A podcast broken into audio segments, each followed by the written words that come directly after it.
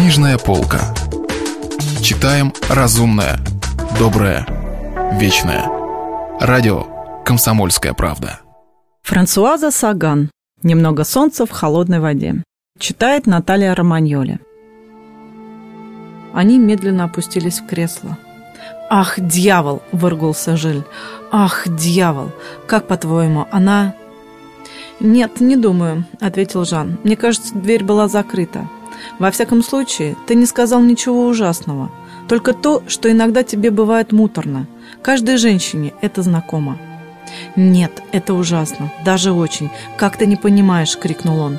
«Ужасно то, что я говорил вот так о моих отношениях с ней, да еще тебе». «Что значит «да еще тебе»? Чем я провинился?»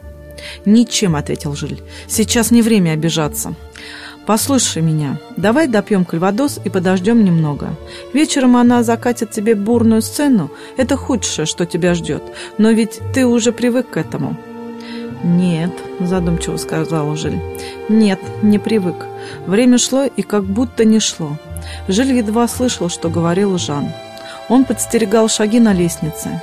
Уже час ее нет, уже полтора часа. А ведь она терпеть не могла бегать по магазинам. Не может быть, чтобы она ушла за покупками. На всякий случай он позвонил Гарнье, но тот не видел Натали. В пять часов ему стало совершенно ясно, что она на вокзале сейчас сядет в поезд и поедет назад, в Лимож. Он бросил Жанны и помчался на вокзал, пробежал по всем вагонам и не нашел Натали. Другого поезда по расписанию не было. Самолета на Лимож в этот день тоже не было. В шесть часов поезд отошел без него и без нее. На вокзале ее тоже не было.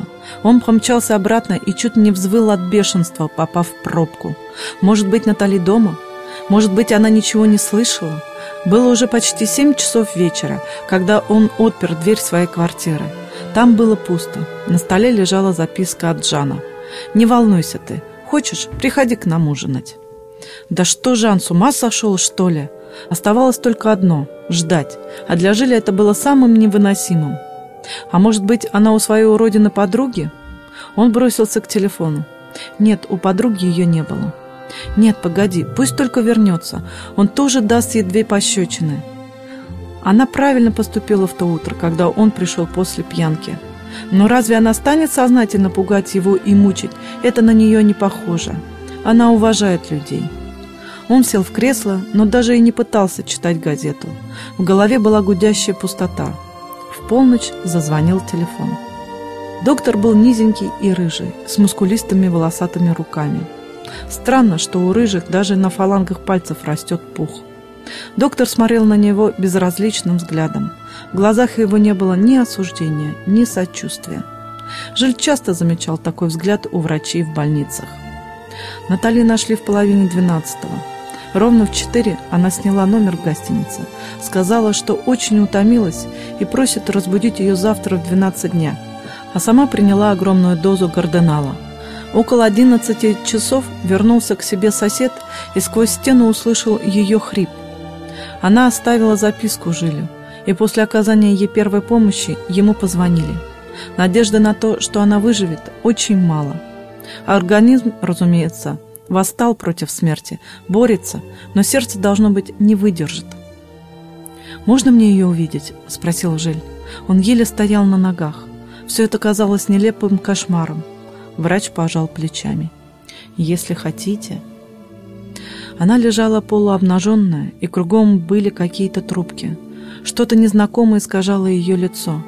Он видел, как у нее на шее бьется синяя жилка – Вспомнил, как быстро билась эта жилка в часы любви, и его охватило смутное чувство негодования. Она не имела права так поступать, отнять навсегда у него себя, такую прекрасную, полную жизни, такую любимую. Она не имела права даже пытаться бежать от него. К колбу Натали прилипли мокрые от пота пряди потемневших волос. Руки шевелились на одеяле.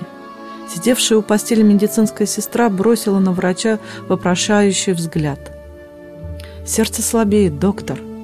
Ступайте отсюда, друг. Я сейчас выйду к вам. Вы здесь не нужны».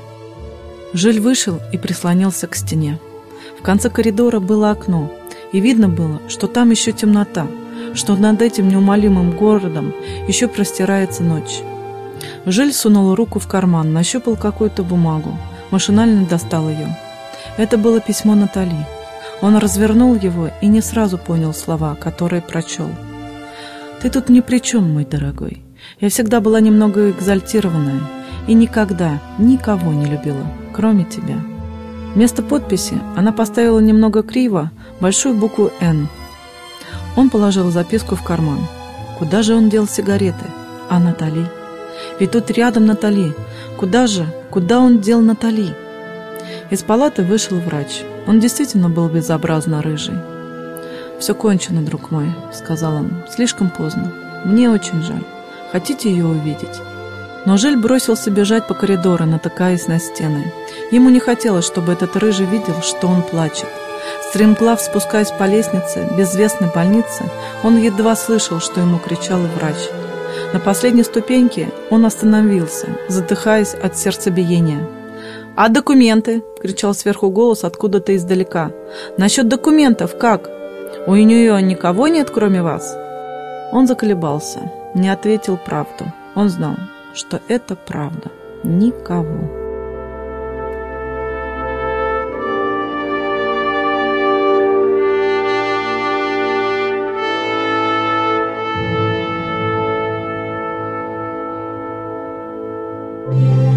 Если вы пропустили главу любимого произведения или хотите послушать книгу целиком, добро пожаловать к нам на сайт kp.ru слэш радио раздел «Книжная полка».